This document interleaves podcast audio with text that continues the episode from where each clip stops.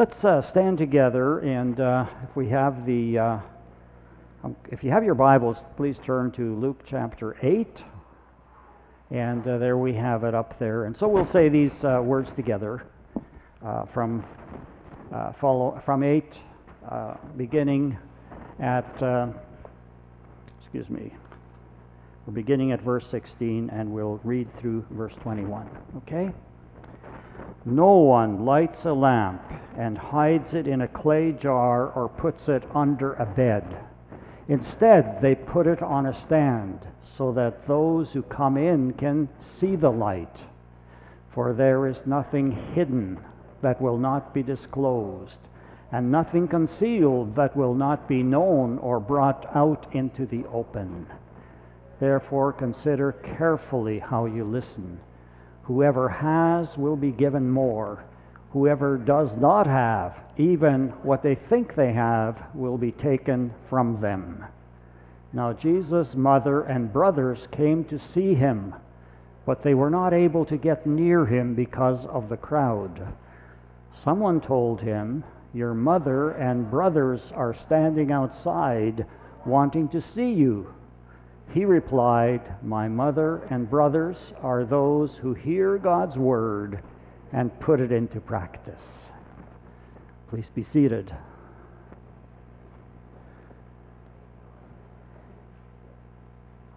I remember a number of years ago that uh, when I was uh, teaching from this uh, passage, um, I was involved in a uh, pulpit exchange in uh, Winnipeg. And, uh, and so I was actually called to exchange pulpits with the pastor at Pilgrim Baptist Church. Uh, that was a very black church. Uh, we are mixed. We got black and white and everything in between, which is wonderful. Well, they, they were wonderful too, but they, they were essentially black.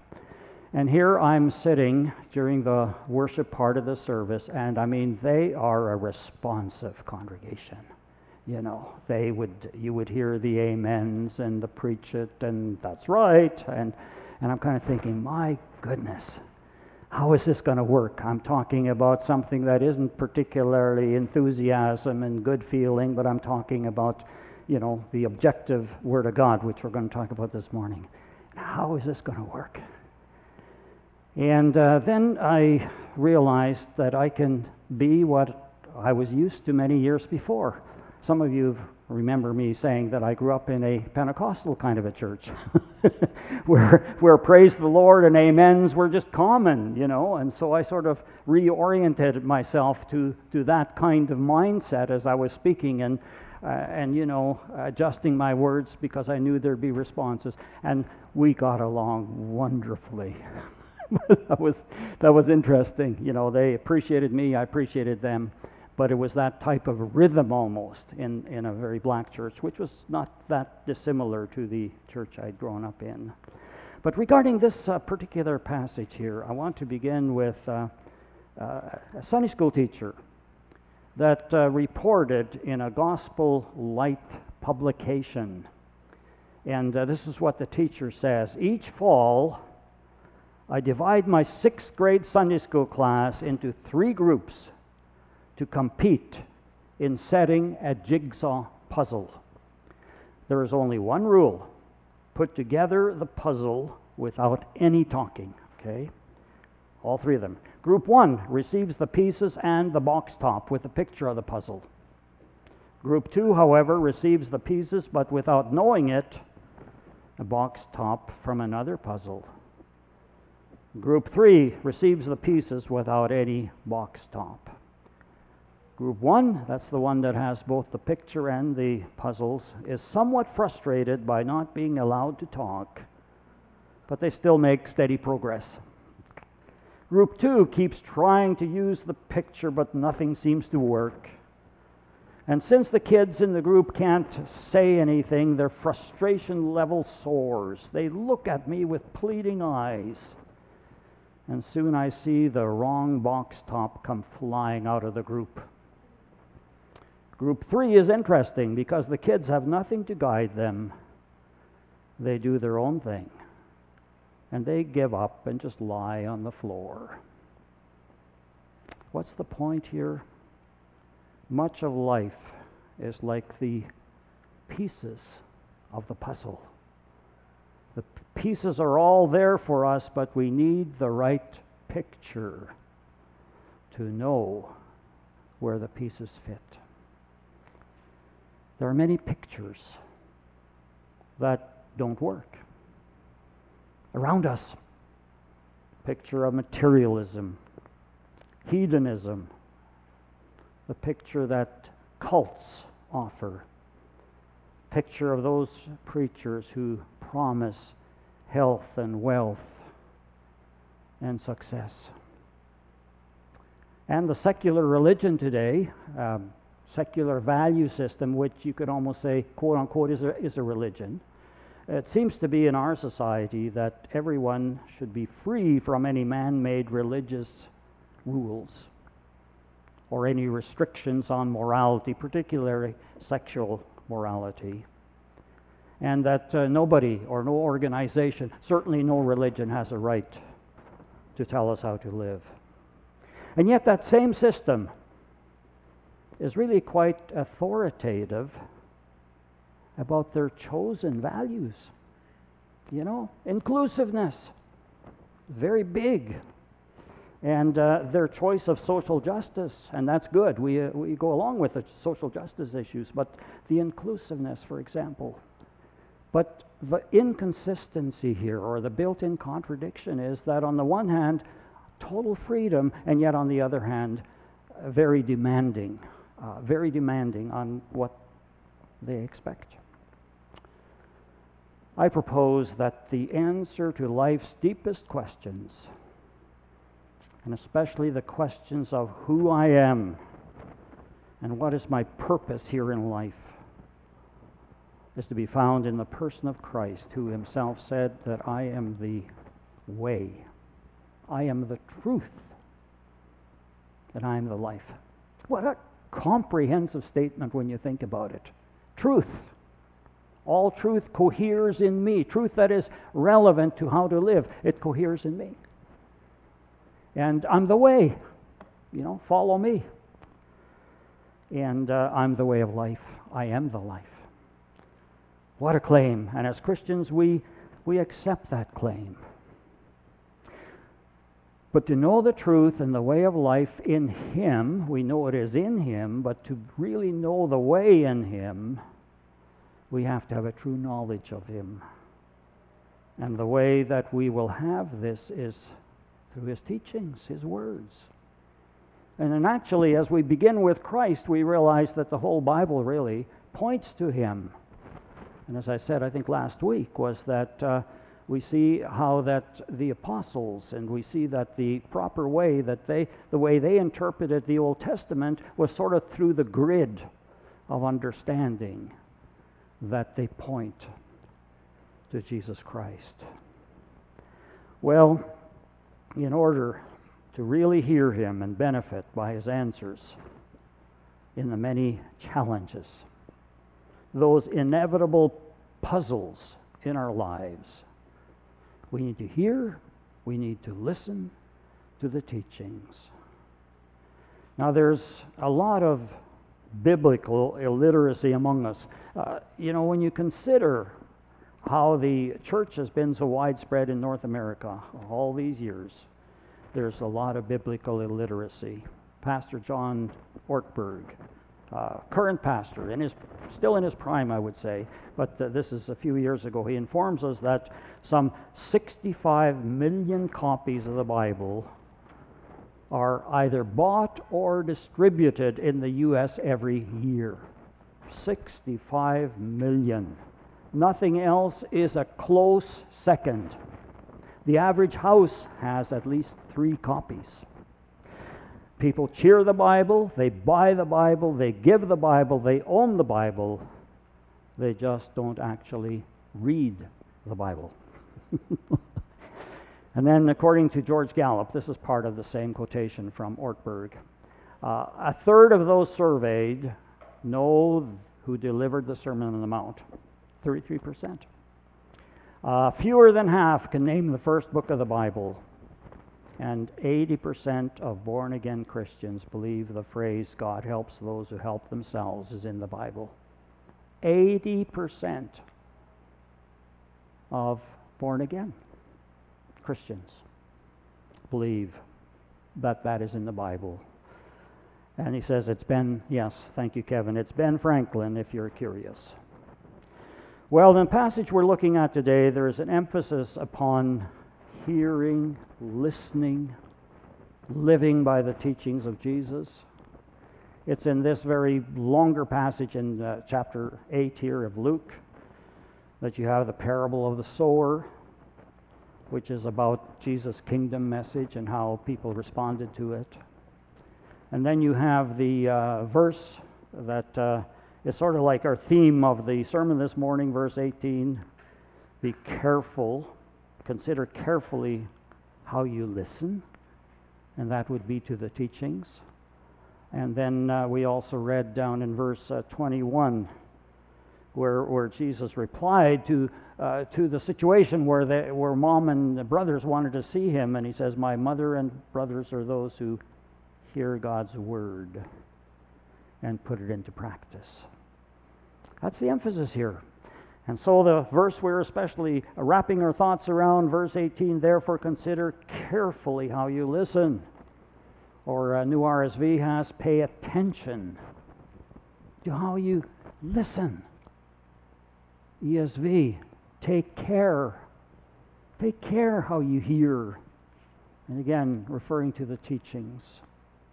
Now, to listen carefully, of course, is not only to hear it, as head knowledge. For God's word is for response, for obedience. So to listen carefully then would be to really hear it with understanding so that you get it right. And then to accept it as God's authoritative word for me, accept it as the way of yielding and submitting to Jesus' authority is to be directed by his teachings. And then, of course, to obey it. That's the emphasis a lot of good practical reasons why we need to listen carefully so that we can obey. But we're going to look at three in this passage, especially, and then I want to add some implications at the last part of the sermon. But beginning with these three, be careful how you listen, so as we sang, that you can really be light, so that you can be light, that Jesus can shine through us. No one lights a lamp and hides it in a clay jar, puts it under a bed. Instead, they put it on a stand so that those who come can see the light. If you've begun to listen, if you responded positively to the light, you're going to want it to even be brighter so that everyone can see it. We live in a place of darkness, in a world of darkness. And we need to listen carefully so that we can be more illuminating light. But I'm going to come back to that later as we look at the implications. And so I want to go to the second one, and that is to progress rather than regress. You catch that? We need to listen carefully so that we progress instead of regress. Notice what he says in 18b. He says, Whoever has Whoever has will be given more. And whoever does not have, even what they think they have, will be taken from them. What's he saying here? That uh, the rich are going to get richer and the poor are going to get poorer? Is that what it, it kind of sounds that way? Well, he's of course not talking about money. He's talking about the teaching here. Listen carefully and heeding the words of Jesus. When you do that, listening carefully and heeding the words results in more understanding. That's not hard to understand that. But failing to pay attention may result in forgetting whatever understanding one may have had already. And you know, it's like I say, it's not rocket science. And of course, we have a saying about everything here. It says, you know, if you don't use something, you what? You lose it. Don't use it, you lose it. It is by persevering in the teaching that what we have gained has been will be secured and consolidated. See, the call of our Lord is not simply to accept Him and, and that's it, but it's to accept Him and then to follow Him. That's true of all Christian traditions. We differ in the way that the beginning is, but I think we're together on hey, it's not just a, meant to be a beginning, it's to follow through.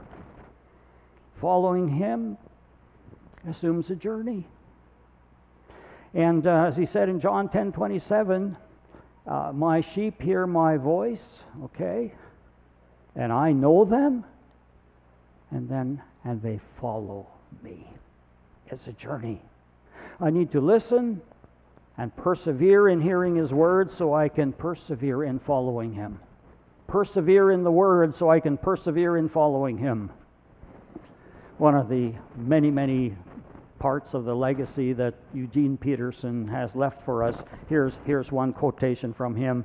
He says, One aspect of the world that I have been able to identify as harmful to Christians is the assumption that anything worthwhile can be acquired at once.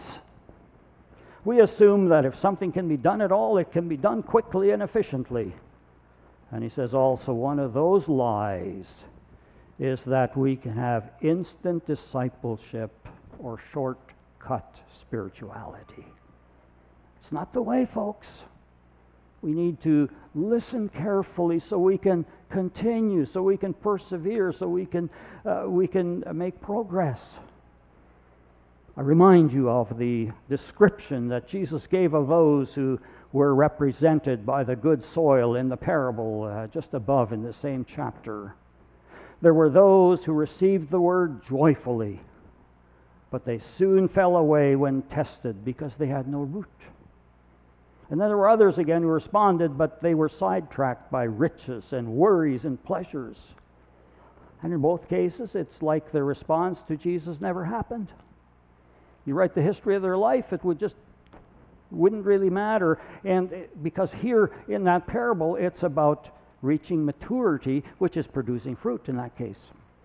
And so it's like it was a non event for the others. But those represented by the good soil, as we see in verse 15, says, But the seed on good soil stands for those with a noble and good heart who hear the word, retain it, and there's that word, by persevering, produce a crop. They progressed rather than regressed. Now, when I do that, there's something that follows, and that's going to bring me to the next point. When I continue the journey, I demonstrate something that His Word really took, okay? That it really took. It's like my response was for real, and that means that I am for real as a Christian. There's a genuine factor here. And Jesus said in John 8, 31 and 32, and everybody's familiar with verse 32 you shall know the truth, and the truth will make you free, right? Everyone knows that. But listen to verse 31. If you continue in my word, you are truly my disciples. Wow. If you continue in my word, you are truly my disciples, and you will know the truth, and the truth will make you free. And so that's really the third uh, point here that I should listen carefully to his word, meaning, of course, that I take it seriously and respond to it to confirm that I really do belong to him, that I really do belong. You know, as, it, as he said there in, uh, in verse 21 My mother and my brothers are those who hear God's word and put it into practice. They're the ones who really belong to my family. And we have similar teaching in 1128. As Jesus was saying these things, a woman in the, crowd, in the crowd called out, Blessed is the mother who gave you birth and nursed you. And he replied, Blessed rather are those who hear the word of God and obey it. Hmm. And why would he say that? Is, is, is he showing disrespect to motherhood and family ties? And we know, of course, that Jesus wasn't doing that, but he's teaching that even more important than earthly family ties is belonging to his spiritual family.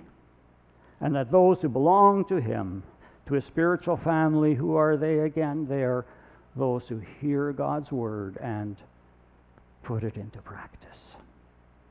Confirms that I belong.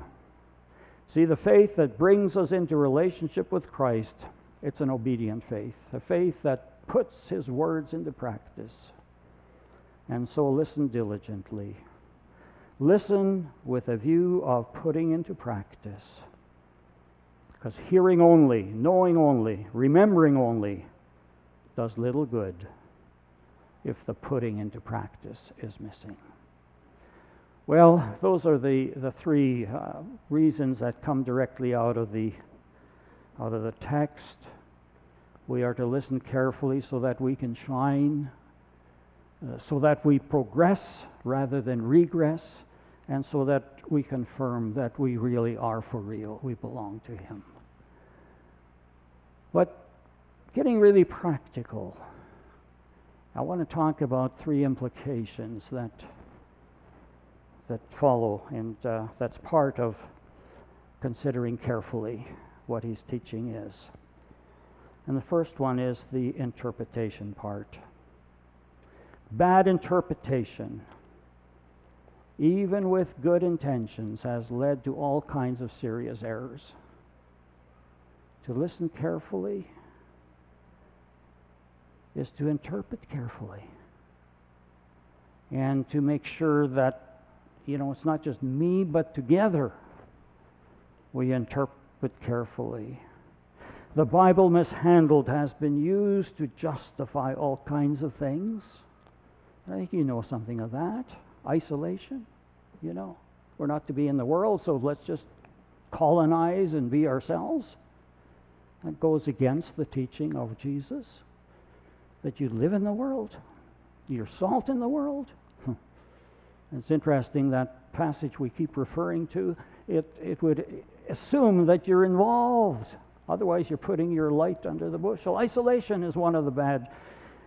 Segregation. And people have used the scriptures to justify segregation. Slavery. The Bible has been used to justify slavery. It has also led to self mutilation. You know, there's this teaching by Jesus that if your hand offends you, cut it off. If your eye offends you, uh, and offends uh, uh, in terms of temptation and causing you to stumble and do wrong, pluck it out, he says. Imagine what bad interpretation does. People take that very literally. Not understanding the principle of interpretation that uh, literary norms apply that Jesus and others in the scripture used metaphors and figures of speech and hyperbole and anything else you can think of that's good literature in order to highlight their point. And there have been some of that going on in history self mutilation. Mark Buchanan, in his book, Your God is Too Small, says that the Bible often uses the image of eating as a metaphor for study. Jeremiah says that when God's word came to him, he ate it. And there's a text in Ezekiel where the prophet is commissioned to proclaim God's truth, but is first told he must eat God's words. Buchanan tells us that the Ethiopian emperor, Menelik II, took this literally. Whenever he fell ill, he would eat actual pages from the Bible in the belief that this would cure him. He died in 1913 after ingesting the entire book of Second Kings. We can't help but chuckle, and it won't matter to him now if we laugh.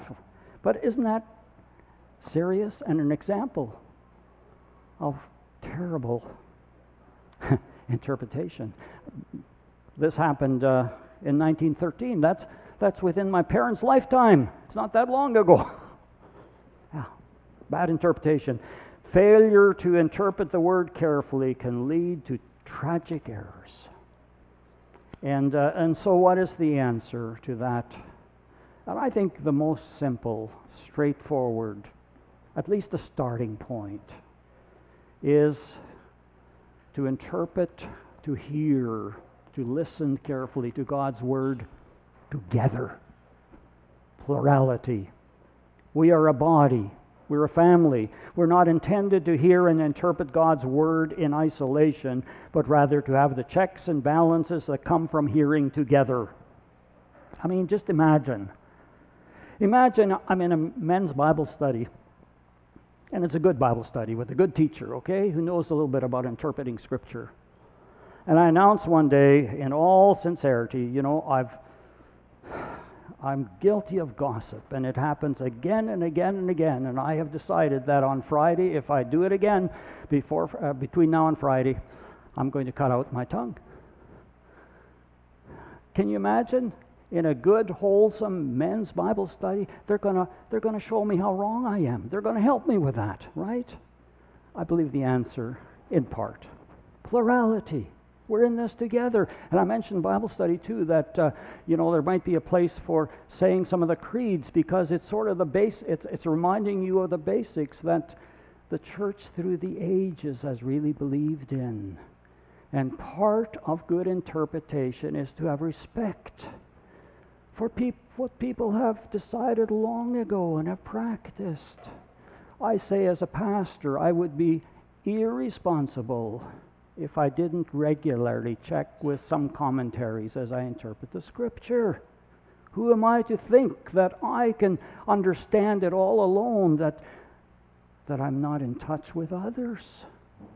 Part of the safety in good interpretation is through numbers. You know, in one of the churches I served as a, a, an earlier pastor in the church had actually attempted to get a policy in place that only he should be permitted to interpret the Bible in that congregation.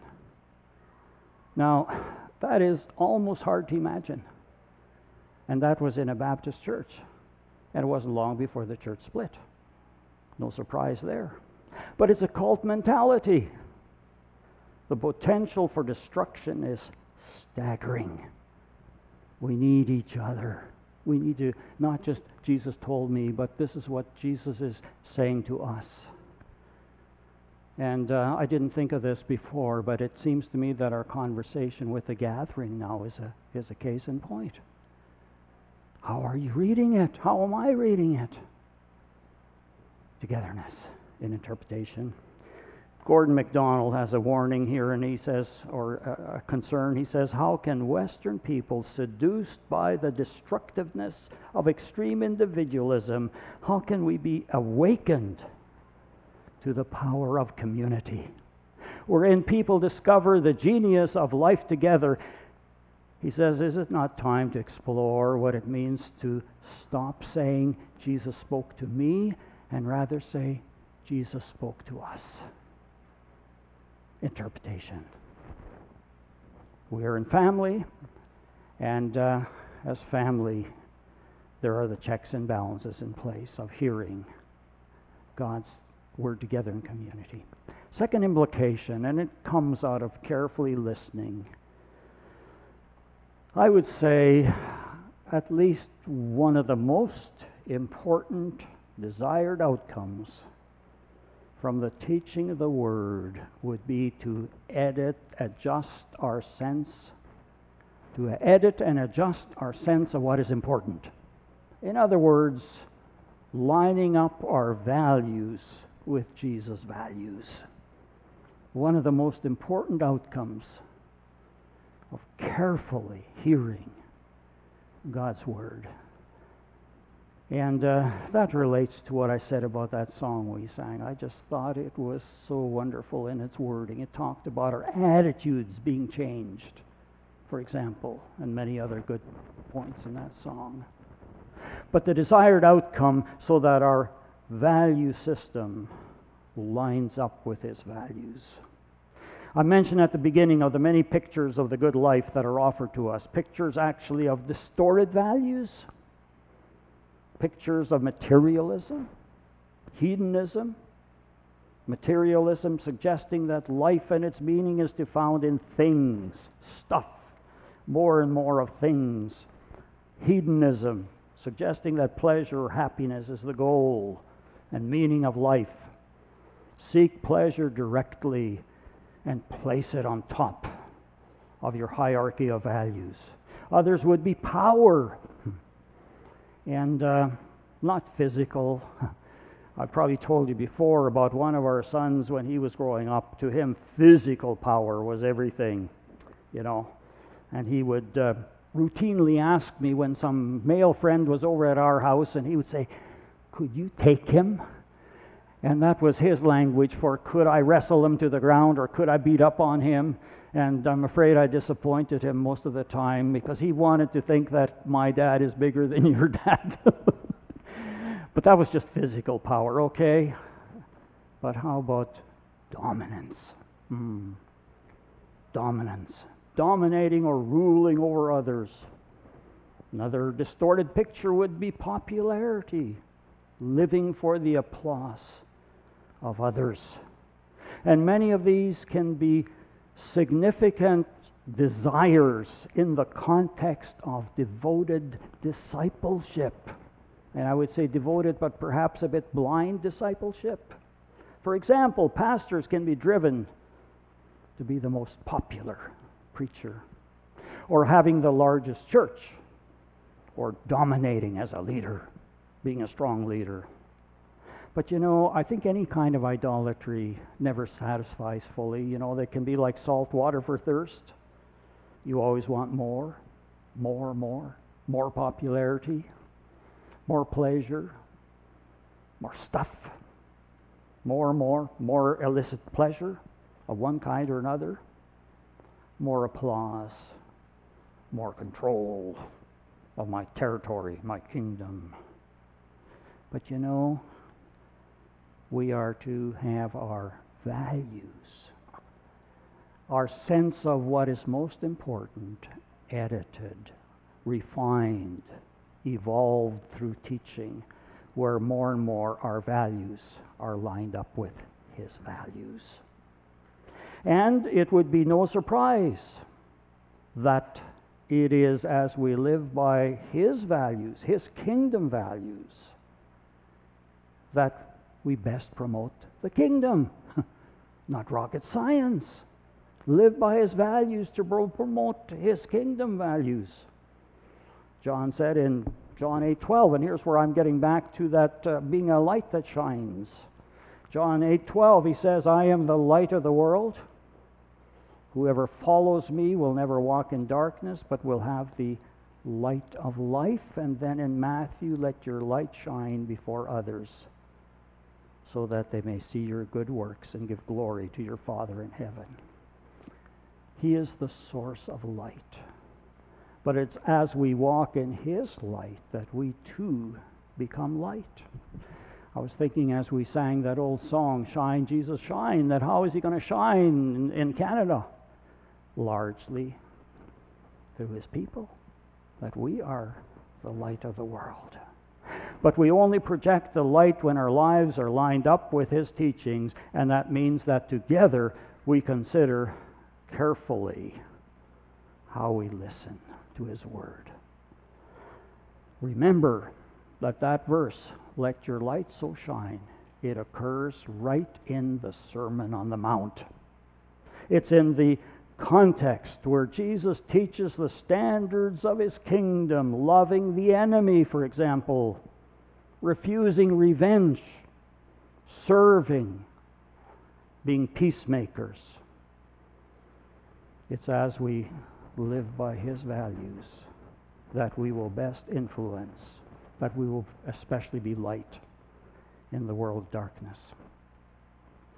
I close with an example of distorted teaching, but then a wonderful awakening by the person. Some of you will remember the TV evangelist Jim Bakker of the PTL Club. Popular, I think, with his own kind of people. Really taught the health, wealth, prosperity gospel. And then he had a disgraceful fall and he ended up in a federal penitentiary for misappropriation of funds. Jim Bakker had a wonderful awakening in prison. In an interview with Christianity Today, and this was in December of 99, Bakker tells how in prison he was desperately seeking God and finally had a dream where Jesus took a sliver out of his own eye and put it into Bakker's eye. And he said to him, I want you to see everyone and everything through my eyes. My values, my standards. I want you to see everyone and everything through my eyes. And he says that was the first time I had even an inkling that maybe God might still talk to me. When I woke up, I knew immediately I had to start reading the Word of God if I was going to look at everything through Christ's eyes then I had to know him. I began to read and write down every word as recorded in the Gospels. And he says, I wept that I, had, that I could have been so wrong, preaching another gospel and another Jesus. Jesus called riches deceitful riches. He even said, Woe unto the rich. And he was saying things like, You can't serve God and money. And he never cast wealth in and riches uh, into a good light. How could I have spent so much time emphasizing financial blessings? So contrary to the Word. Listen carefully. Consider carefully how you listen. How did Jim Bakker come to his error? How did he discover the more accurate picture? That seeing through the eyes of Jesus, soaking up the teaching of the Gospels. Soaking up the teaching of the Gospels and thereby the values that are prioritized in the Gospels. For example, faithfulness, more important than success, servanthood rather than power, generosity over wealth. Consider carefully how you listen. Then, even as the waves and the water obeyed him, which we covered last week in the same chapter, so that even as the waves and the water obeyed him, we too yield to his authority and obey him.